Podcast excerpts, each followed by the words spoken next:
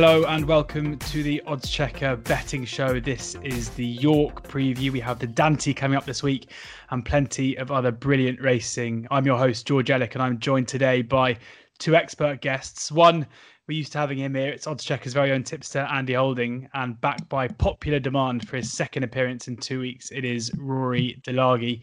Rory, I'll come to you first here because we know about Andy. We, we speak to him the whole time. You know, we're, we're, we're done with hearing about his record at certain tracks. How, how do you normally find this uh, this meeting, and how do you normally find York?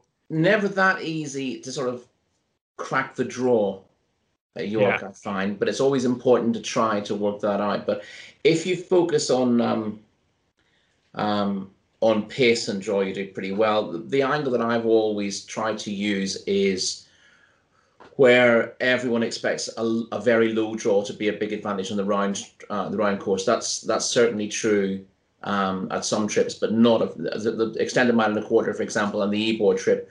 Horses drawn very wide have done you know have done well um, countless times there. So um, um I forget the name of the Ebor winner from a couple of years ago. Who um, that's my job. I'll be on it. Yeah, um, the Sheikh Hamdan's horse, who I thought was an absolutely t- tremendous bet in that race. But no one wanted to touch him because he was drawn. I think he was drawn widest of all, wasn't he? Mm. And he got a lovely ride from Jim Jim Crowley, who, who just rode him as if the draw wasn't a problem, uh, and won it won it really nicely. Um, so it's it's going against the side. Was, Sorry, Muntahaa. Muntahaa. Yeah. Yeah. It's never easy remembering remember the names of Sheikh Hamdan horses, is it? No. Why do you no. think that is, Rory? I mean, there's a lot. There's been lots of conjecture and uh, discussion about that round track draw at York. Um, and what, why it does favour the outside. It, it, I mean, it almost goes against you know your, your, your perception of how draws often work out. Is, is it because the the ones on the outside run on a, if you like, a fresher strip for the, the thick end of sort of three four furlongs down the back before they, they sort of cross over and meet meet onto the, the, the round track proper? Is, is is it that much of an advantage? Do you think? It's it's a possibility. Yeah, there's no there's no blindingly obvious reason um, why it is, but it's a very fair track. York, obviously, at times um, uh, when the ground gets softer, they tend to sort of come across to the stand side in the uh, in the straight anyway. But I think you've got a, a, point there. You know, that's if everyone knows they want to be um, stand side in the straight, then it's a, it's about getting a good position um, coming out of the back straight. But it may well be that the ground is more poached towards the rail, and it's the horses who are able to race wide who aren't mm. losing that much ground. There is, and people sometimes get confused about how much ground you, you lose if you race wide. If you race wide and you're not impeded by other runners, um, you're losing you know you're losing a few feet you're not losing you know you're not losing half a furlong and some people seem to think you are you lose a lot more ground when you um when you're your your run is impeded by other horses or you're compromised by other horses in front of you and you can't make a move there's nothing worse than having a horse going well and being stuck in a pocket uh, whereas if you're and again, often at York, it's about striking for home at the right time. And of mm. course, you can only really strike for home when you've got a bit of daylight as well, and it certainly it certainly helps in that regard. Um, it's got a reputation as a front runners track as well, which is you know true to some degree, but not an absolute not an absolute truth, and they can go too fast there in certain handicaps as well. So you you, you got to treat every race as it on its merits. Look look see what the shape looks like. Um, see what you know common wisdom seems to throw out, and sometimes it's the horses that are automatic throwouts for a lot of people that I want to look at twice, and you know, by definition, you end up backing a lot of losers that way, but you end up getting value winners as well. Yeah, well, we're recording this at half past seven on Monday evening, so on, on sorry on Tuesday evening, so on the eve of the first day's racing. And about two hours ago, racing at Wetherby was abandoned 12 miles away from York after a, a deluge of rain. Andy, I know that you have every single weather app on your phone. What's it looking like ready for for this week at York? Um, I think we're in April, not May, aren't we? I think it's yeah. squally showers. Um, I had a biblical sort of hailstorm stroke thunderstorm halfway through my afternoon broadcast on William Hill, which uh, led to a power cut for sort of four oh, no. an hour. Um, so yeah, we've had similar developments um, over in um, uh, North Wales. So yeah, I mean it's it's just localized, isn't it? Down the road they've had nothing, and you know you get uh, a, a, proper meaty downpour um, another ten miles for, further east west, whichever way the compass is. So yeah, any anything can happen in York, and it's the one thing you don't want going into a big meeting. Obviously, we're going to discuss this. We're going to try and almost predict what's what's going to happen. Try and get ahead of the head of the game. Try and predict what's going to happen weather-wise, which is impossible. But, but I think I think if we go into it thinking it's going to be pretty much good to soft uh, for for the start of day one, and you know it, it could get progressively worse throughout the meeting. Depends on, um, like I said, the the, the uh, look of the draw. Yeah, well, we'll get into the racing now. As I mentioned, we are recording this on Monday evening, which means that sorry, we are recording this on. I'm so used to talking to you, Andy, on a Monday that no, it feels yeah. strange that it's a Tuesday. um, recording this on Tuesday evening. Uh, so there's not going to be long between the time this gets released and Wednesday's racing. So if you are uh, listening to this or watching this on Wednesday and, and you don't you want to skip through, if you just skip about 10 or so minutes, you'll get through to, to Thursday stuff. But we're going to do it in chronological order because the racing on Wednesday is is, is great and we need to we need to do it justice. And we're going to go through and just cover the the um, cover the, the, the the Group One racing, the Group Two racing, uh, and a couple of listed races in there as well. And then we'll do any other business for the handicaps and the maidens at the end of each day, as well. And that means we're going to kick off uh, with the on the 240, the Duke of York Clipper Logistics Stakes. Um, that is the 240 on Wednesday, where Art Power is the seven to two favourite. That's with William Hill. Sorry, that's with Bet365. Uh, Oxted is four to one. Starman five to one. Molatham eight to one. Nahar ten to one. Final Song eleven to one. Summerghand twelve to one. Twenty-two to one. Bar and Rory. We haven't seen uh, Art Power or Starman since Champions Day last year. Um, making a return here. How do you see this uh, this first race we're going to be covering uh, on the podcast and video going uh, at York? Um, it looks it looks reasonably straightforward in that um, the pace appears to be up the centre of the track. Emaraaty Ana, uh, I would have thought Brando if he doesn't if he doesn't uh, miss the kick um, will be handy. So that looks like um, generic pace up the centre. Um, Oxted and Art Park can go forward um, as well from from slightly higher draws. Um, there doesn't seem to be any obvious trap in here. Um, the question is, of course, the ground.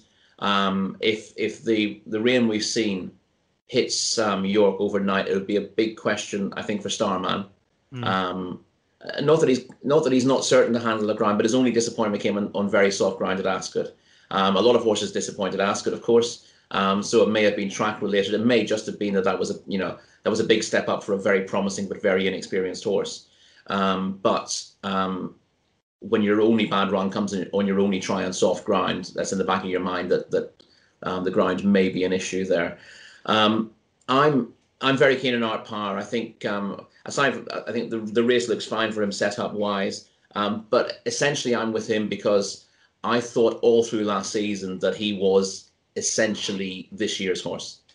I thought he did well last season. Obviously, he bolted up on his reappearance, went on and won at Royal Ascot, um, went to Ireland and picked up a decent prize there uh, before um, flopping in the Nunthorpe. It was his only his only moderate run, and I suppose you could be worried about the fact that, came at York, um, but he's got course form already. The Nunthorpe was just uh, it was a strange race, the Nunthorpe last year. Um, it, it, broke apart a little bit. Um, the wind was kind of uh, behind them and side on and quite strong as well. And a few horses just struggled to get to get involved.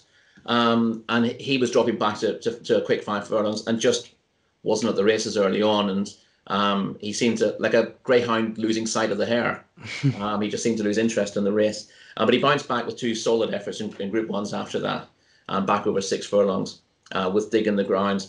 Conditions will be absolutely perfect for him here. But essentially, it's not so much. I think his form is good enough to win this race. Because I think the, the July Cup form is slightly overrated last season. It's a standout um, on Oxted's form. And overall, if you just produced the one, two, three in the July Cup and said this is a Group One race, you'd be slightly dubious about it. Um, so yeah, I think I think Oxted is, is, slightly overrated on the July Cup form, and he hasn't quite hit his straps really since. So I'm a, I'm a little wary of him. But essentially, this is about believing that Art Power will improve a lot this season. Uh, that's the view that I took last summer. Um, and until I'm proven wrong, I've got to ply on with it. Art Power seven to two with Bet three six five as short to short as eleven to four elsewhere. I should say now do download the Odds Checker app so you can follow all of the races we're talking about with the very best prices, which we'll be discussing. So yeah, if you don't use Odds Checker and you're backing eleven to four, seven to two available elsewhere, you need to be checking that. Also the best place terms, bookie offers, and some of the best tipsters in the game, including the man I'm going to ask now for his view on this race, Andy Holding. Yeah, um, I think Art Power's only going to go one way in the market. Uh, he's currently 72 top price, as Rory said. He has a hell of a lot going for him. More predominantly for me, anyway, course form. Think that's very, very important. I think it's taken me the thick end of 20, 25 years of betting at York to work out that um, similar to Ascot, you want to be looking at course specialists here that have got proven track form, particularly on the straight track. Uh, and Art Power has got that in the bag. He, only poor run last year was when he was taken off his legs in, the Nunthorpe by Battaash, but um, we know the kind of fractions that Battaash goes, and three year old against the older horses on on relatively, I think it was quick, slightly quick ground that mm. day as well. Um, found him out, but either side of that, he's, you know, his form on the soft ground was was excellent. Um, he's running the Haydock Park Sprint, Bob on. Nothing wrong with his run beyond Glen Shiel and Champions Day. He's also won first time out, which was last year, which we've always already pointed out. So he goes well fresh. You'd imagine that he's to be got him revved up for this. You know, this would be his targets, his local, one of his local tracks. The yard's in good form, and and he's nicely drawn right down the middle, which is what you want. Um, so I, th- I, think that uh, seven to two could be under pressure. Um, one at a bigger price. Well, I'll just throw into the mix. Um, again, another horse that's shown a liking to to the Knavesmire before was Lady in France, of course, uh, owned by sponsors of the race, Clipper Logistics. So that immediately draws attention to uh, Karl Burke's filly. And um, you know, I thought she had a, a, fair season last year. She ended up running quite well at Longchamp towards the back end beyond a, a nice horse called Wooded. Um, I think that was actually on. Um, that was the Labbe, wasn't it? That was the Labbe, yeah, yeah, mm. yeah. It was the Labbe, yeah. Um, and you know, it looks as though most of her, her her, her runs last season suggested that she'd be stretching out nicely to six furlongs this year. She ran well over five and a half uh, once, so um, I, I, don't see that being too much of a problem. She's 33 to 1, you know. I, I think that's um, more, more than fair value. Could have done with a better draw. Don't like being drawn out on each wing here at York. I think you need to be right down the middle, as Roy said. Drawn one, drawn 12. Like, um, uh, what's the other one that's drawn one? I didn't make a note of it and I've now forgot it. What's drawn one? Oh, final song. Final song. Yeah, the, the mm. Godolphin horse. I, I don't think that's. Uh, uh, and as can be seen as a positive. Um, yeah, but at the prices may, may be worth a little bit of a shot at a big price. But um, yeah, art power for me as well. I'd be uh, I'd be quite keen on that at the, at the current price. Yeah, dust off the old Bet Victor account, thirty-three to one for Lady in France. Uh, standout price there, twenty to one. Shortest uh, with Bet three six five, uh, a long shot there for Andy. Twelve runners at the moment. A couple of firms sticking their neck out and going four places. Uh, Sky Bet and Betfair Sportsbook at the moment. Um, but Art Power getting yeah a, a, positive mention from both, and certainly from the one to follow for this season from Rory.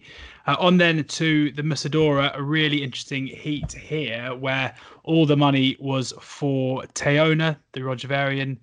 Uh, the Roger Varian uh, horse at six to into six to four from three to one previously in the week. Noon Star, who'd been well backed for the Oaks. Now all the money for Noon Star. Uh, now seven to four best price for Bet three six five. I think on the exchanges, Noon Star is currently trading as favourite. Mystery Angel fifteen to two, Snowfall fourteen to one.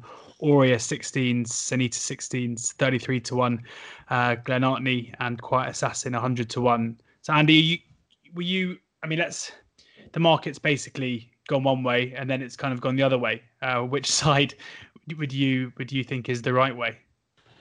Um, there's a little bit of recency bias with Noonstar. I think um, I think we need to say that straight off the bat. Um, it's been a while since Teona ran. She didn't. Um, she, her last run was in November, um, and and obviously the Noonstar uh, performance has been picked up by uh, many good judges, many time film time merchants. Um, Tom Segal's tipped Noon Star, I think, as he Roy for the Oaks off memory. Um, he's obviously got hold of that time figure. We've got Noon Star running a 96, which is again off memory the best um, middle distance time figure by a three-year-old filly we've got this season. Closely matched by Dubai Fountains running in the in the Cheshire Oaks last week. And considering that was just a, a novice filly stakes at Wetherby, it obviously opens your eyes up to thinking, my God, this this should be a good race. So much so that I tipped Loving Dream um, in the uh, Lingfield Oaks trial on Saturday, thinking I was doing the right thing. And in my tracker was always called Lemon Sh- uh, Sherbet Lemon, which was languishing at 25, 33 to 1 overnight. And like an absolute complete idiot, I never put a half a point win up on Sherbet Lemon just as a bit of a cover bet. And lo and behold, she went and turned the form around with Loving Dream. So um, you can tell what kind of form I'm in at the moment. Missing 25 to 1 winners. Yeah. Um, Frankly, who I put up last week, uh, again at a big price, sort of 7 to 2 ish, went off 11 to 10, ran well at Kempton. We would have seen moments of beauty. The fifth horse at Wetherby tonight had the meeting not been abandoned, but that was well back fives into twos. So I think everyone's cottoned onto this form line, and the way that Noon Star quickened and hit the line, you know, she looked mighty impressive. She's going to get the trip. She's going to get a mile and a half, but you know, mile mile um, mile and a quarter and change here at York be right up her street. She likes to be ridden quite handy. You know, she's usually on the shoulders of the pace, and I think that's where um, Kingscote will be uh, told to ride her. And um, it'd be a shock if either her or, or don't win this because Teona was also mightily impressive, not only on the eye, but we got her doing a 95 in a again a Newcastle maiden. So it's quite rare that we get big figures such as that in maiden or stroke novice races. They usually only come in the group races. So those two figures are already telling us that Noon Star and Teona are ready for group races. Hence, they are coming here to find out if they are genuine Oaks contenders. The chances are that we'll see if one of them wins and wins impressively, the winner usurping Santa Barbara as Oaks' favourite. Um, I, have got a sneaky feeling that's going to happen. They could both run brilliantly, like go all the way to line, only a half a length or a length between them, and both of them are viable contenders for for um, the Derby. Which is the better out of the two? If I'm being honest, based on our numbers, I, I wouldn't really know. Um, my slight preference would be for Noon Star, I suppose, because she has had a recent run. It's on the turf, and we don't know whether Teona A acts on the turf, stroke, good to soft ground, whereas Noon Star will probably um, um, contend with that. Can you um, just before I, I, ask Rory for his views on the race? I'm just looking at the Oaks market now. Teona is the five is five to one second favorite. Noon Star eight to one. Can you see? You know, given that they they take each other on tomorrow, and currently trading on, on the exchanges, Noon Star is favorite. Can you see why there is that price discrepancy for for the Oaks? Is it just is it just an out of date market? I, am surprised that Teona's as short as she is because at at this present moment in time, because she hasn't actually quite done it yet. We, we it's been such a while since the wraps have taken off of her. Um, she's almost gone down to five to one because of others' horses falling away, falling by the wayside. Um, and like I say, I think if Noon Star get Noon Star, I think will go a favourite tomorrow. And if she does beat Teona, as I said, I, I, think she could easily be close to favourite, or if not favourite. Um, it's, it's obviously supposition, and, and, we, and we, we you, you're basing your theory on the horse winning wildly impressively here. It might not be the case, but um, these, these are the best two fillies outside of Group Company. And as I said before, when we did the previous podcast for York, I haven't seen anything in this in this division, particularly from Ireland. They've all been disappointing. The Salsabil Stakes hasn't worked out well. Um, the supposed wonder horse of Aidan O'Brien's hasn't really gone on from last season, the horse I fancied. Um, and Aidan O'Brien's got Santa Barbara to fly the flag, and she didn't look like, to my eyes, anyways, if mile and a half is going to be um, inducing a huge amount of improvement. So, yeah, as I said, I think I think Noon Star and Teona they, have got um, they've got the world at their feet here. If uh, one of them can, um, or both of them can do do a good job here tomorrow. So Noon Star just about, I think, getting the nod from Andy there. Yeah, only, yeah, it's a marginal thing. I mean, like I said, when you've got time figures 96, 95, yeah, um, yeah, of course. There's no chasm between them. It's it's virtually impossible to pick them. Rory, have you got a stronger view on these two? Not, not really. I think you know Andy summed it up very well. Um, the bottom line is it's very hard to make a a strong case for one of them over the other. Mm-hmm. You can argue which one should be favourite, and essentially that's as you can see with the market flip flopping, um, you know, the people in different camps as to who should actually head up the market. Um, there is there is the issue of race fitness, which I think pro- probably sways it in the end. Um, but they're both very promising. Um, they both look like there's a, a, lot more to come from them, um, and one of them should win. But then again, what are they? They're about four to eleven combined, aren't they? Yeah. And the question is, mm. do you fancy back in a four to eleven shot here?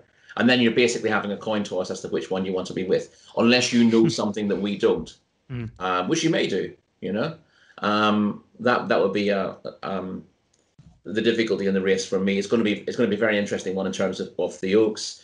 Um, I thought that um, hopefully eight go to post because it, it, might be an interesting race yeah. from an each way point of view. Because uh, I'd be against Mystery Angel. I mean, she's a lovely filly and she won the uh, the Pretty Polly last time out, but I don't think the Pretty Polly was much of a race, and I think she'll be vulnerable there. Uh, she's in at, at, around fifteen to two. Um, I thought um, I thought Aurea was quite interesting. You know, if you ended up getting twenty to one about her, I'd be tempted each way. Uh, she's 16, I think, best price at the moment. Um, she ran in what was a, what was meant to be a coronation stakes trial at, Royal, at Ascot the other day. They had that Royal Ascot Trials meeting, which I think is uh, I'm not a big fan of, of, of that rebranding of the meeting, to be honest. So they had a fillies trial for, for Royal Ascot, um, but there were no, I don't think any of the fillies in the race had an entry in the Coronation Stakes, but lots of them were entered in the Oaks and in the Ribblesdale and things like that. Um, Aurea was was second. Um, she came from a fair way off the pace. I thought she shaped arguably like the best filly in the race. She's she's got a bit of physical scope about her. I, I do not think she has. Um, I don't think she has an Oaks entry. Um, she's got two entries at the moment, this and the Michael Seely Memorial, um, which obviously she won't be taking her entry up in that. Um, this might not be, obviously running over a mile last time and doing her best work late. She's not guaranteed to want this trip, um, but I think there's a chance that um, it will suit her. She's related to horses like um, Beat the Bank, so she might be a miler. and she doesn't have the fancy entries. And I think as a result of that, she might end up being a big price. I wouldn't be confident about it, but I, I thought she looked like the type of filly to do a lot better, um, and she might nick a place at a price. But that's a that's a pretty weak point of view. Aurea 16 to 1 uh, pretty much across the board. And I think there will be people looking for an each way bet, especially when you've got two horses that might be maybe a little bit over bet and who could at least take each other on for something to come up and, and pick up the pieces. Um, anything else on Wednesday before we move on to Thursday? I mean, plenty, plenty there Rory, any others catching your eye for, for tomorrow's racing?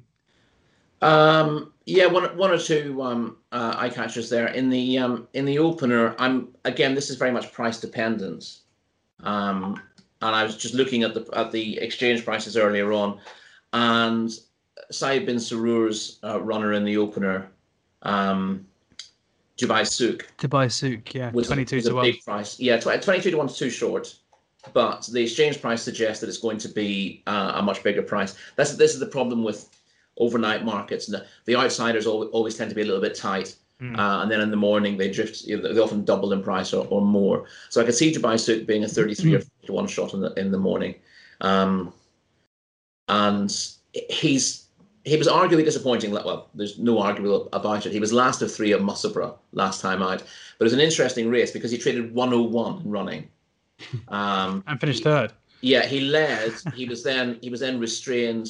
Um, the eventual winner went on, and then he's cruised past it with two furlongs to go and kicked two or three lengths clear, um, and then weakened inside the last hundred yards to be to be. He was beaten a length and a half. He wasn't, you know, it's not like he stopped as such, but he didn't quite get home that day. That was only his um, his uh, third start since he bolted up in a nursery at Nottingham.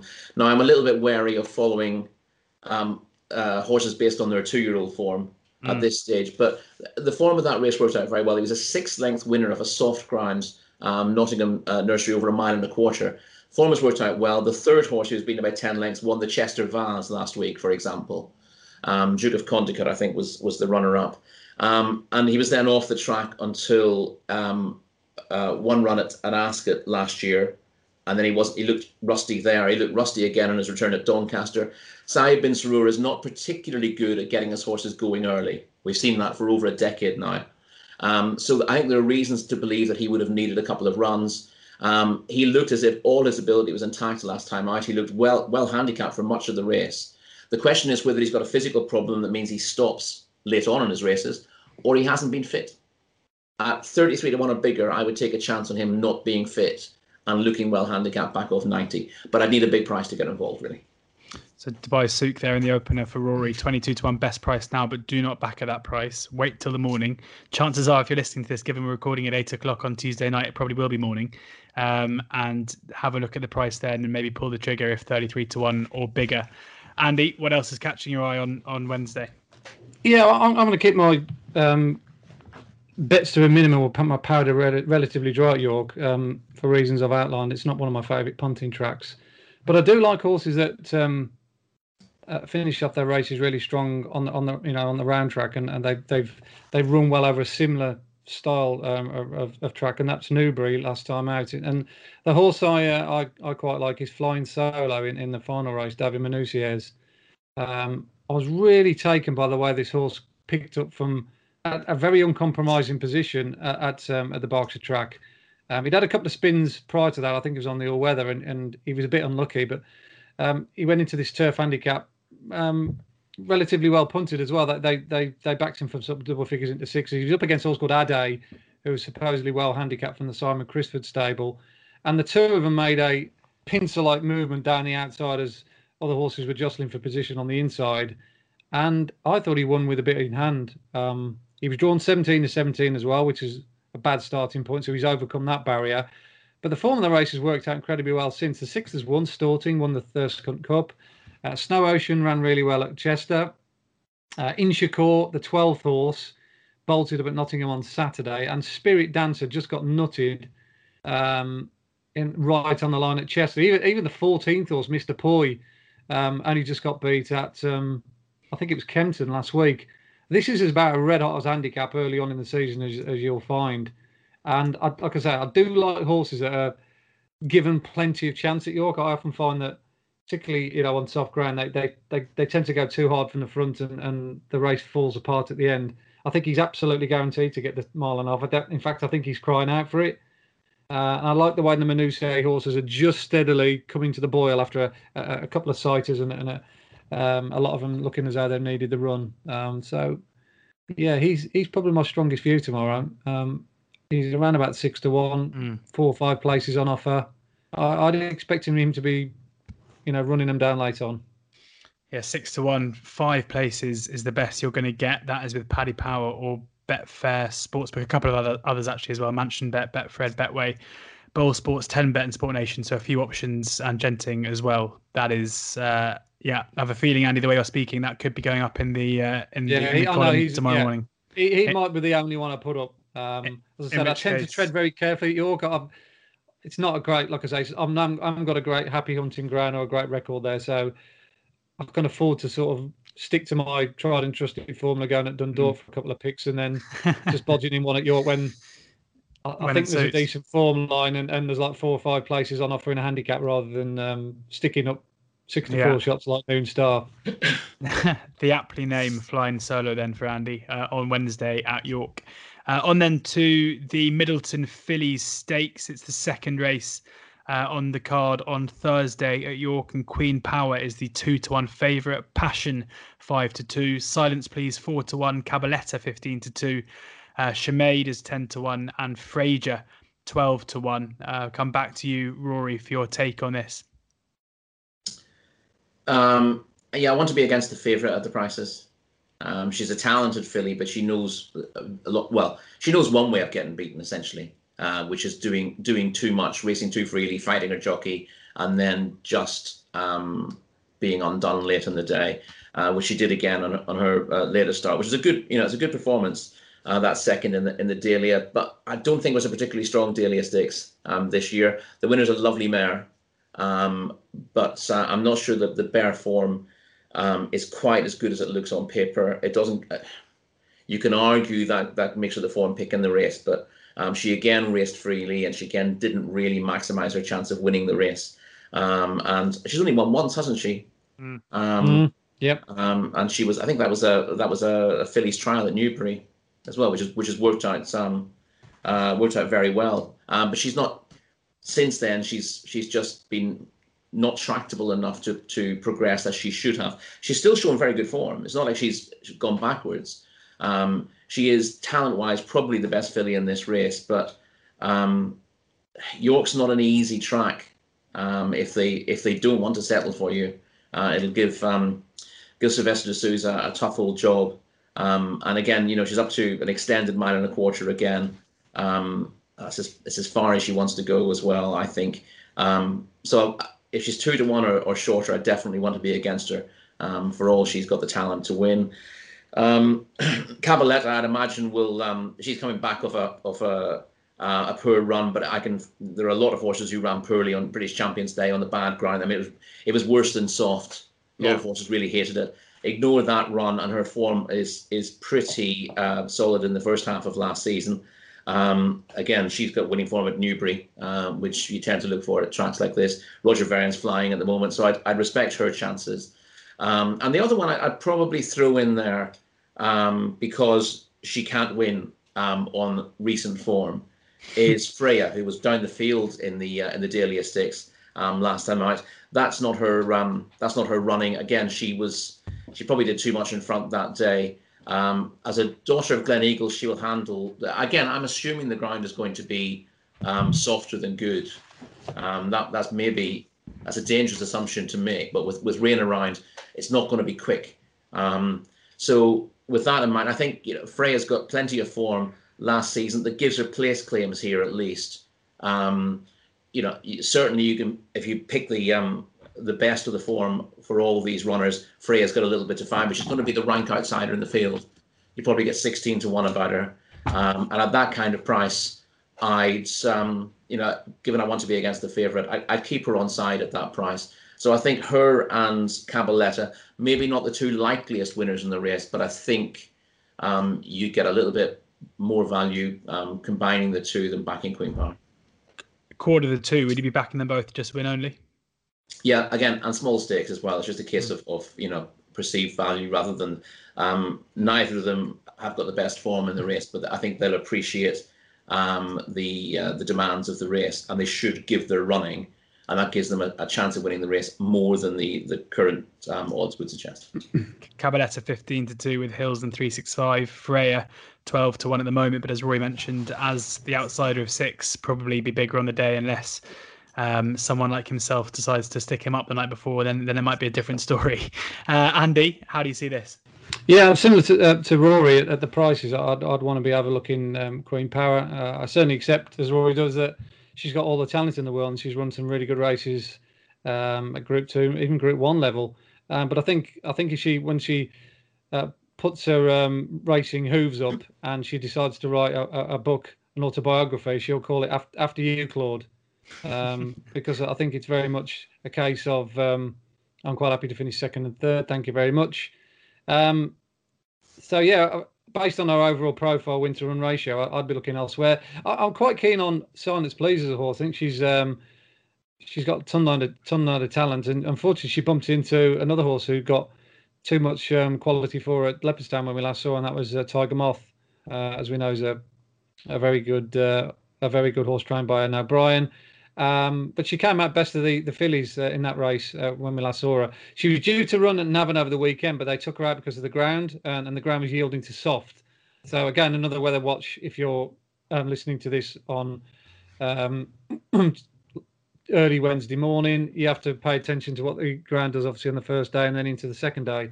But if it stays okay and the ground seems to be riding all right, fairly uniformed, she should have um, a perfectly decent surface to, to run well. She'll run well on yielding ground. I, haven't got a problem with that. But you know, to be to, to be up the, at their absolute maximum, these horses they have to have the right conditions. So um, if it's no worse than good to soft, then Silence Please would be the one for me.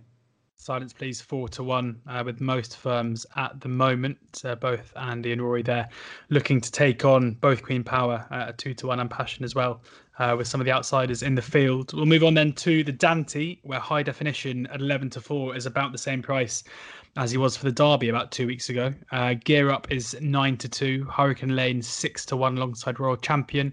Uh, Kerr is 8 to 1, Megallan 10 to 1, Flying Visit 12 to 1 alongside Uncle Bryn 33 to 1 bar. Andy, I'll stick with you for the big one on Thursday. Yeah, I'm I'm glad that high definition is coming here because we get a chance to see what he's really made of. Um, there's been a lot of talk and conjecture about him over the winter, um, which race he'll line up in. But I think this is the right trial for him, really. Um, you know, his best horse tends to come here. Um, even though obviously Bolshoi Ballet's put down a decent marker in the in the Derrinstown and Ballysax, I still think that prior to that horse parachuting in from where he was to now, I, I still think this was their Derby horse. Um, he's got the size of physique to be a very, very good middle distance um, colt this season. His two wins were very much against the head at uh, the Curragh, which is a tricky track to overcome at the best of times. But first time out, he did it from a very, very difficult position. And if you thought that was a Houdini act, you want to go back and look at his last run. Um, I mean, he was last with three furlongs to run. He went all the way right around the outside of the field, gobbled up his opposition within a few bounds, and um, you know he left you thinking, "My God, how on earth did he manage to do that?" Um, he didn't beat any rabbits either that day. You know, horses like Monasib and, and Snapper and I think Ace Aussie was in that as well. Um, mm.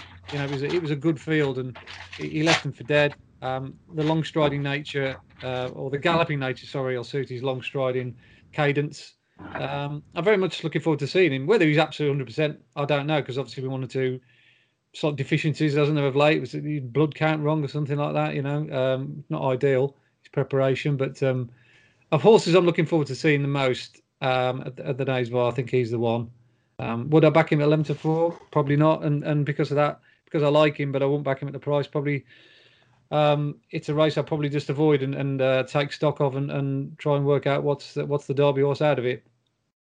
The Haggas horse won well at Sandown. His time figure was good, and Uncle Bryn I thought got a poor ride in the in the uh, Epsom Derby trial there, and he's he's he's a nice enough horse to be capable of making some kind of amends and, and bouncing back. Um, but it's a viewing race for me, um, in, in the hope that we see a genuine Derby contender viewing race for Andy. Any bets for you, Rory, at the current prices? Uh, there is, um, and I'll, I'll, I'll probably just end up back in this place only on the day at, at, the best odds. Um, I, I, made, I think I, I, made the point last week that mm. um, I thought Pythagoras um, is better than his um, his profile suggests. Um, he looks to have plenty of speed. I think he's thirty three to one. Yeah. for this contest, obviously only fourth in the uh, in the blue ribbon trial at Epsom. Uh, that form took a knock last week as well. But I think that's solid form, and the, and the, the clock suggests it's it's um, it's decent form as well. He was a winner at um, at Beverley and Ripon last season, and, and I the impression I got on both of those runs was that he hated the right-handed tracks, um, and he then um, he duly got off the mark in a listed race at Pontefract on his, his final, um, not get off the mark. He, he won a listed race on his final start. He was obviously he won both of those races despite failing to handle the bends. Um, and I thought he just needed the run at, at Epsom. Um, I'm told the plan wasn't to make the running with them uh, on that day, just bounced out the stalls well, so Paul Hanagan let him roll. Um, and he just got tired inside the final furlong. Um, he'll come on from the run. He needs to. I mean, it's not like he's only got three or four pounds to find. You, you look at the ratings here. He he looks less open to improvement than a few of them, and he looks to have, you know, about ten pounds to find as well. So he's not an obvious one there. Um, but as I said, he's one that I've looked at, and I've always thought that he's been better than the bare Result in his races. And I think there's a bigger performance in him. He's not a Derby horse. He's not bred to stay the Derby trip. Um, and in a manner of speaking, being trained by Richard Fahey, owned by by Robert Ogden, this kind of is his Derby. And I think he, I think they'll be they'll have him keyed up to run uh, the race of his life here. Where they go afterwards is a, a, different kettle of fish altogether. So I'm not viewing this as a Derby trial in, in, in betting terms. I'm viewing this as an opportunity for Pythagoras to get amongst them. I know Richard Fahey is he's uh, he tends to be a little bit pessimistic, I think, about his horse's chances, and he said he'd be, he'd be happy to finish in the first six. Um, yeah, again, it looks a very strong race, um, and this horse has it to do on paper, but that's why he's the big price, and I can see him being ridden um, to uh, to get a place and I think they'll be very happy to be on the uh, to be in the winners' enclosure afterwards. So it's a case of finding the best place only price about him. Um, it's not so much. Um, it's not all about glory. It's about nicking a little bit of value. Um, and as I said, I, I, I, think there's bound to be at least one or two who are too good for him. Um, but um, if I'm right that he's that he's better than the form that he's shown so far, um, then he will be under bet and therefore there's a way of, of making money out of him. Roy, when you have these place only bets on big price horses like this, do you have uh, just a, a, very small stake on the win part on, on the exchange or? Yeah, I mean, uh, it's one of those things. If you if you you back a horse place only and um, and it goes and mean, wins. I tend to yeah, I tend to back them win only, and then in a couple of different place markets on the exchange, and then I will try to um, trade out of the of the win bet um, uh, to to ensure that I'm I'm I'm making a, a, a minimal loss on the overall bet, so that your best case scenario is you end up with a very small win bet, but you've got good place positions, and your worst case scenario is um, the horse is on place, but you've managed to trade some of that back in the win market, so that you've ended up losing no money or you know mm. only half of your stake. Yeah, interesting. Pythagoras Yeah, for those who don't use the exchange, do check it out because there's uh, always an angle. There's always a way. There's always a way in. Exactly, always an angle. I just, I've only just got it, Rory. Yeah. It's too good. I was just right in front of me, yeah. and, I've managed, and I've managed to miss it.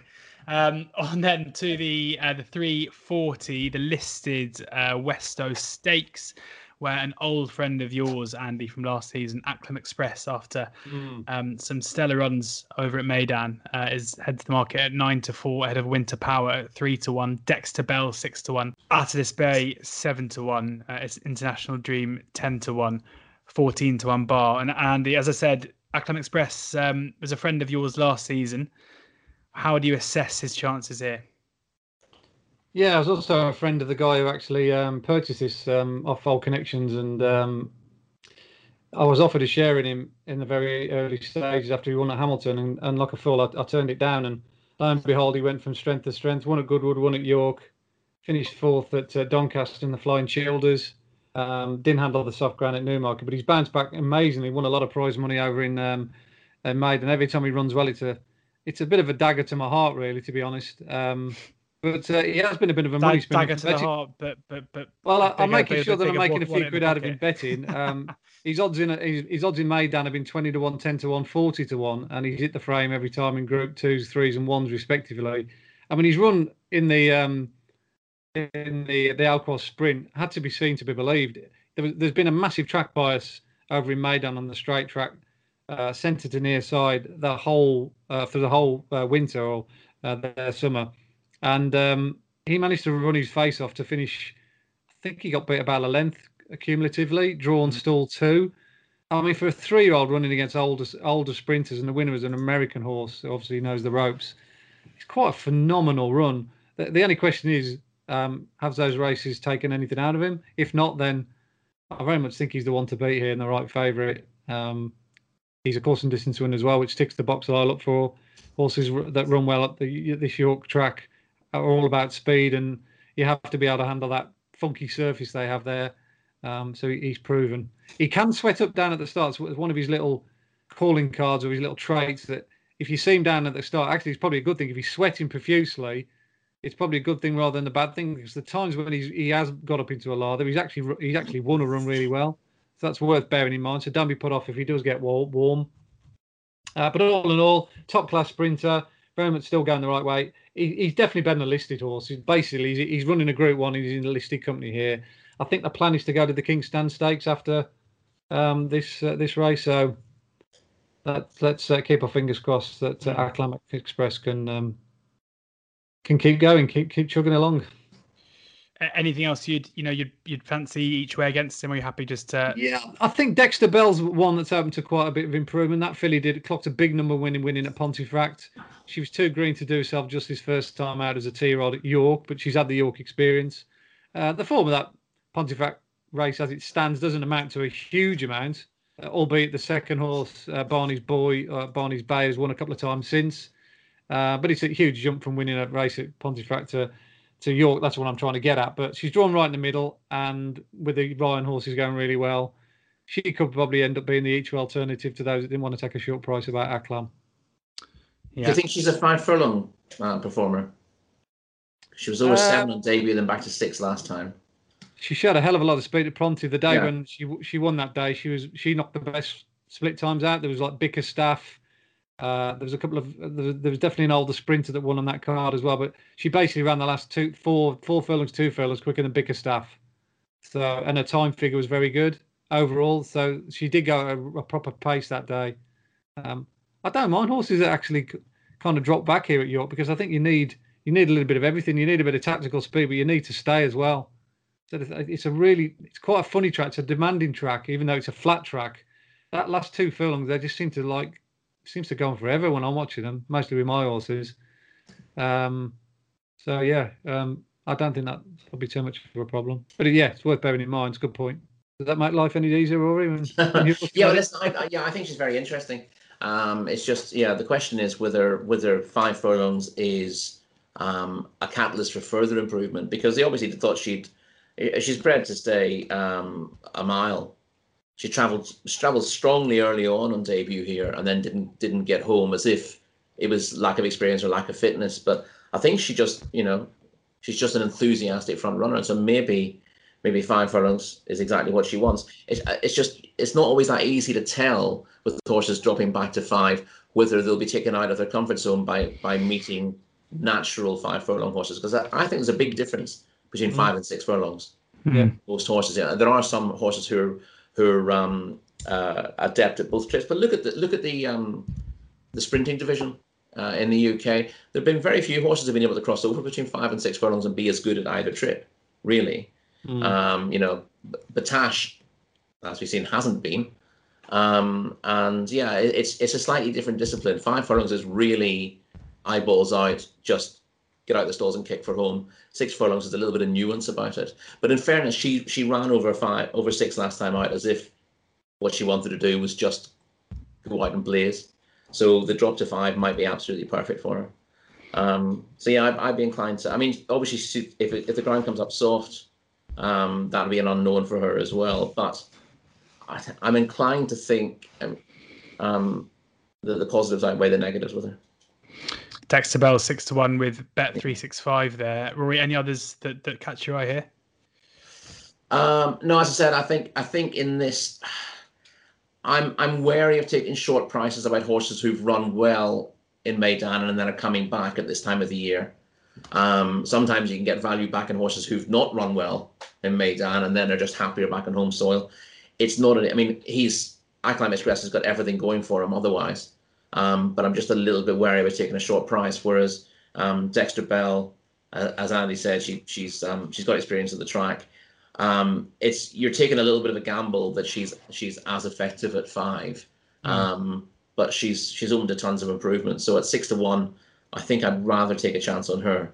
Um, again, it's it's not a hugely confident call, but it's it's just a it's a value based call. Dexter Bell six to one uh, bet three six five. Uh, that's the final race we're covering on Thursday. We've got one more to do on Friday, the Yorkshire Cup.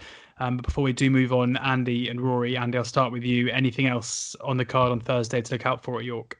Well, I'm a sucker for those uh, mile handicaps. Um, you know, we've had we've had a couple of them. We've had the Lincoln, we've had the Spring Cup, um, form, and we've had the Thirsk Cup as well. Mm. All three races have been hugely impressive on the figures.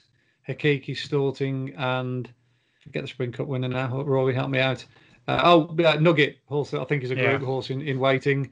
He should have won the Thirsk Cup, by the way. He he he got a terrible ride. Um, maybe compensation waits for him at Ascot. Uh, but enough of him. Um, but we've got plenty of refugees um, out of those races. Um, Brunch represents the uh, the Lincoln form line he's got an amazing record at York, but Michael Dods can't buy winner at the moment. Uh, or sorry, Michael Dods can't buy winner at the moment. His horses are a little bit flat. He would be the automatic choice uh, based on his overall profile here and his and his and his Lincoln run. Um, if the yard was flying a bit better, Matthew Matthew Flinders has run here before pretty well over further. He ran behind the aforementioned Nugget at Newbury. I thought he caught the eye. And another one at big price who ran out the Thirsk Cup um, behind Storting was Hartswood now he's a different kettle of fish altogether because he absolutely adores it here at York. He's a big galloping, long striding unit that Thirsk would have been a bit too tight for him.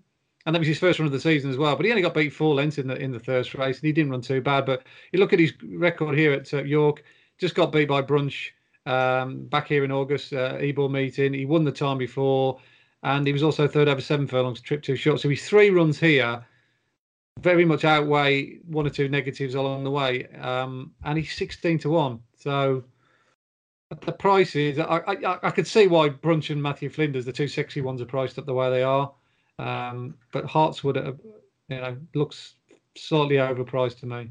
Hartswood 18 to 1 with five 18 to 1, even better. You give me two point bonus just exactly by, by inquiring about it. Freebie. Nobody gives you a bonus. Those bonus and boosts are long gone on your account, Sandy. Uh, Rory, anything else for you on the Thursday? Yeah, and, and that's the race I'm interested in as well. I know um, Andy makes the, the, point that Michael Dods is, is finding and um, getting one to uh, to get over the line difficult at the moment. But I think you know five of his last fifteen have have been beaten only a, you know a length and a half or less, and the horses are largely running pretty well. Um, so it's not a question of him being out of form. Um, he's just struggling to, you know, to rack up winners. And I'm ne- it never really bothers me. I think people tend to look at the bare stats and look at your uh, uh, trainer's strike rate over the last fortnight or the last three weeks and make a judgment about how well the horses are running. I prefer to look at percentage of rivals beaten. I prefer to see, um, you know, how, how many winners you would you would have expected out of a sample size, um, and how many of those are, are running well, hitting the frame, for example. Easy enough to find those metrics. Um, and I'm happy enough with how, how Michael's horses are running, and I like Brunch enormously. Um, I thought he was he wasn't unlucky in the Lincoln, but he, he's come to win his race, and Haqeeqy is you know is just a bit of a freak on the day. Um, but the way the race panned out, Brunch was was ridden um, handy in midfield, has has made his move to win the race, and then just got blindsided by the winner. The form forms worked out really well, as you would expect of a Lincoln. He'll be more than happy um, back on softish ground. He was a winner in good to soft over course and distance uh, last season, and I think, as I said, I think I think you can you can take Haqeeqy out of the uh, out of the Lincoln it still looks a decent race. Mm-hmm. Given that Brunch won that race um, and has thrown up a number of subsequent winners, subsequent big race uh, big race winners as well. The Victoria Cup winner, for example, in behind. He's gone up one pound for that, and he's unexposed as a mile handicapper. Um, I, you know, obviously he's he's pretty high rated, but he's only a pound higher than that excellent run last time out. Um, Callum Rodriguez, I think, is, is generally an underrated jockey as well. Uh, he rides York very well. Um, and I think he's got a terrific chance. And I'm just hoping that the five people concentrate on the trainer's strike rate might get you a reasonable price about Brunch, because I think he should be pretty short. Uh, again, Andy mentioned him as well. I thought Matthew Flinders was the other obvious one in the race, but he's drawn 15 of 15. Um, and the question is uh, what William Buick is going to do from there. I I quite like, I, I always give horses a second look if they're drawn widest of all. Uh, I, think as a rule, you, you crunch the numbers for mile handicaps here at York. You want to be drawn low to mid as a rule, um, and high draws underperform, generally speaking. Um, even when high draws underperform, it's often the case that the widest stall still does better than the average because you've got you've got more choices from the widest stall. You, you're not compromised by anything on your outside. Mm. Um, you, obviously, you can buy by those on your inner. Whereas if you're in the middle, you've got horses either side of you to, you know, to limit your options if you're not brilliantly away. Um, if you want to lead and you miss the kick slightly from the widest draw, it's still not that difficult to rush up and, and take a good position. So uh, again, if you look at all the stats for, for handicaps over a variety of trips, you'll often see um, uh, the the strike rate fall off as you get to the high numbers, but it tends to peak again slightly with the widest drawn horse. Not always easy to see either, of course, because when you're doing draw analysis, um, yeah. you can't really do it in reverse. You you know the high numbers are high. You don't know which is the outside stall unless you're specifically looking at field sizes of exactly 15, for example. So it takes a lot more work. Um, but he's I don't know where I stand with Matthew Flinders at the moment. That may end up being a negative for him, but I'm going to um, to have a close look at uh, at him and see if I can um, argue that he's he's potential value from the worst from what people will assume is the worst drop in the race. Matthew, you've also got a situation there as well. Uh, just very quickly, Rory. Mm. Jockeys who ride those horses from the outside peg have got a better clarity of vision. Yes, because they they're not be say you're drawn ten or eleven and and you, you're kind of looking around what's happening after a furlong and, and almost being led like uh, like you know a herd of sheep, aren't you? you? You're making making other jockeys make your mind up for you what's happening rather than right. I'm drawn on the outside. I mean that right. Go forward or take back and. So you're the you're the master of your own destiny from the outside. That's true, yeah, you, you, you can survey what's going on the entirety of the race. So yeah. yeah, if you if you know if you if you trust the jockey's judgment, then it's, it's not always a bad place to be because it gives you that option. So yeah, I'd um I'd agree with that. But I'm still I'm still not sure whether I'm with Brunch. You're definitely with Brunch. You're having some Brunch. Definitely with Brunch. Yeah, Brunch, we, know Brunch that. Is, is, definitely um, definitely a solid selection there. 13 to 2 with 365 paddies and sportsbook. Uh, paddies and sportsbook paying four places, five places with Sky Bet um, is 11 to 2. And then Matthew Flinders pretty much 5 to 1 across the board. Final race we're going to be doing in depth is the Yorkshire Cup. We'll do it quickly because we're pushing the hour that we try and stay under. And uh, Andy, you called Sir Ron Priestley well last time out on this show. Uh, two to one favourite for the Yorkshire Cup. Santiago is eleven to four second favourite. Nayef Road seven to two. Believe in Love six to one. Uh, Amran Nabifan is 17 to 2, 10 to 1 Spanish Mission, 20 to 1 bar. Andy, I'll give you the first shot. Yeah, well done with that um, pronunciation of the Aidan O'Brien horse. I think it's Am- Ammanavavian, isn't it? I think they say oh, it. Was it? Yeah. Ammanavavian. I thought, um, see, that was the one I'd practiced. I thought I nailed it. Yeah, well, he's a five to one shot, but he, he would have been a he looked like being a fifty-five to one shot um, until about half an hour ago when he was withdrawn from the last race at Killarney, but he, mm. he missed that, so he might come to York instead. Um, but either way, I don't. I, The, the, thing about Sir Ron Priestley, which I don't like about this race, he's a front runner, and I often find that front runners get gobbled up like they do at Doncaster on this round track. So I think it's harder for him to uh, to implement those front running tactics like he did last time out at Newmarket, which was tailor made for his run style. Um, I prefer his other horse, uh, Mark Johnston, um, Nayef Road. If if you could if you could put one horse in any each way multiple throughout this three, three day meeting, this is the one. I mean, he just basically just turns up every time he runs. He's never out the frame. I thought his run beyond Enbihaar in the um, was it the Lonsdale um, towards mm. the back end of last season was excellent. Uh, but once again, he tried to make quite a bit of the running, or he was he was pressing the pace at Ascot last time out, which is not the way to ride the round track at Ascot. But um, it's perfectly okay at York if you're just sort of in behind the speed. So I'd, I'd imagine Sir Ron Priestley will lead here, and Nayef Road will be sort of second or third, no worst, uh, and that's where I want to be here at York, um, just just off the speed and challenging latest rather than trying to make all and, and you know go go down that looking bursting straight, having made the running. So I'll be with Nayef Road here. Nayef Road seven and two with Hills, who incidentally the only firm still paying three places, which suggests this race is going to cut up a fair bit in the next couple of days. Uh, Rory. Um, yeah, I, I um largely agree with Andy there. There's, the the elephant in the room here again is the going. So Ron Priestley's got a tremendous record in good or quicker going. Mm-hmm. Um, uh, since stepping up in trip, um, the only time he's been beaten on good or quicker was um, in the St Leger. Um, but he did one run on on ground on the soft side of good, and he ran badly. Um, and that's it. He's only once in his entire life run on anything softer than good, and he was he was um, beaten. Um, I won't say I won't say out of sight. He was 13th of 16 um, at Royal Ascot in the King George V Stakes. So that's a, that's a big worry. Uh, if the ground is not is not quick, it's against him. As Andy says, you don't always want to be the hare here at, on the round track at York. Uh, and my my issue with with Nayef Road, um, he might need at least two miles these days. Of course, he was second in the Gold Cup last year, but in, when he ran well um, in the um, in the Lonsdale Cup last year, that was his third run at York and the third time that he hasn't um, uh, repaid each way support. Um, he's been unplaced in his other two runs as well. So that's a little bit of a worry. Um, it's only a, it's only a minor worry. If you if you say he's been unplaced in three runs, it sounds worse than it is because he's been beaten a length and a half in a Group Two yeah. on his last start. But whether whether this trip is just on the sharp side for him is a question as well. So I'm inclined to sort of step away from the um, um, the Johnston horses and the O'Brien horses. I'm not a, I'm not a massive fan of Santiago. I have to say, is you know he was well talked up last year. Um, he did well, but he was very forward. Um, and I think I think he, you know, his, his win in the Irish Derby was because he was um, he he was battle hardened at that stage, having won at Royal Ascot already. Um, I don't massively rate that form. He is very good. I'm not I'm not suggesting that he's um, that he's short of this class, but I think he's always going to be the kind of horse who's overbet in races like this. I thought Believe in Love might just be the one to be with, um, with with question marks about a few. Um, Andrea Atzeni jocked up for Roger Varian, so she looks like she's going to run.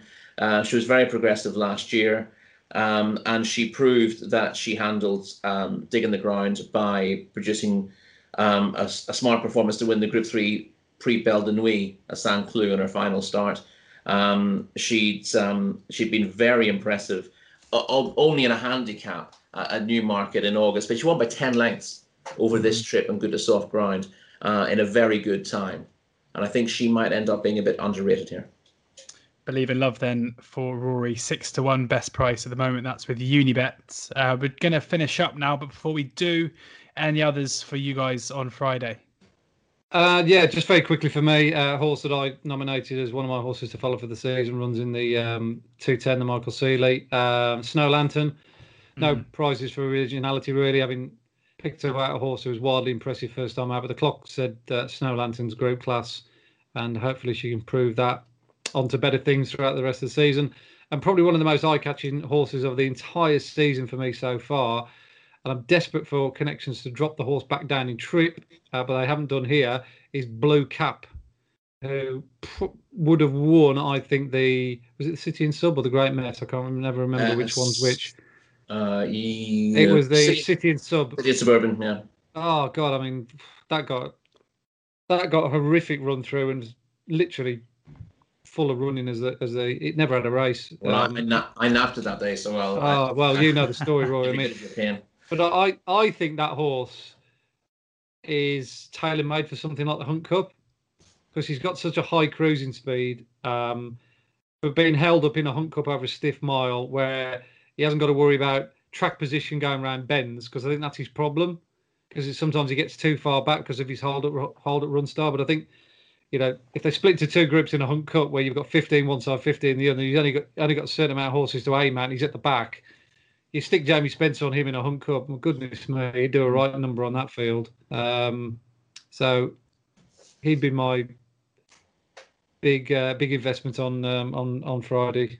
But he, but he has been found in the market. Yeah, Snowdownton 64 Blue Cup currently seven to two best price at the moment yeah. for the uh, for the handicap on Friday. Rory, anything for you? Well, I yeah, as I said, I, I was um, I was with Blue Cup last time out. Um, uh, he was very weak in the market later on that day. Uh, he looked like he was gonna he was gonna go a favourite in the morning, and he's ended up drifting to thirteen to two on the off. Mm. Um, because I ended up I ended up going in again, as you do when a horse you fancy drifts, um, which does occasionally work. But yeah, it was it was a nightmare. Um, he, he was still on the bridle, passing the line, beating less than two and a half lengths. But the problem with that is, you know, normally um, you back a horse who goes off at 13 to 2 and finishes fifth. Um, you'd like to think you can get at least 13 to 2 in a stronger race next time out, but you're not yeah. going to. So that's, yeah, that's slightly off putting. Um, I'll, I'll, I suspect you might get a better price on the day with him. And, and given that he drifted late on, I'd be inclined to just be just watch the market and, and bet late on that race. But as long as he's um, uh, reasonably solid in the market compared to his you know his opening show, um, then I'd be uh, I'd be fairly confident with him. Um, as Andy says, you know maybe he's the type of horse to do to do better at a track like Ascot, um, where whether the mile is, is stiff enough for him in a race like the Hunt Cup or um, whether he needs a mile and a quarter. Um, but he's he's caught the eye he caught the eye of Deauville on his final start last season. I thought uh, Mickael Barzalona gave him a gave him a horrible ride, um, and he finished full of running that day as well. So he's clearly got a big race in him off his current mark. But you know the market is ahead of you at the moment. Yeah, seven or two, maybe a bit prohibitive given the SP last time out, as Rory says, in a uh, in a weaker race probably than this one here. Um, thank you very much to both Rory and to Andy for giving us their thoughts ahead of the week's racing at York. Please do make sure to follow them on social media, and you can find Andy's tips every morning of racing, not just at York, but every morning throughout the year uh, with the oddschecker app. You can also get the best uh, prices, the best um, bookie offers, free bets, place terms, and all sorts of other things as well. So do download that now. Also, please subscribe to the uh, the oddschecker YouTube channel loads of preview content throughout the season's racing and other sports as well. And please do subscribe to the podcast and all podcast platforms too. Fingers crossed we've flagged up some value, hopefully a couple of winners in there as well. And please do gamble responsibly.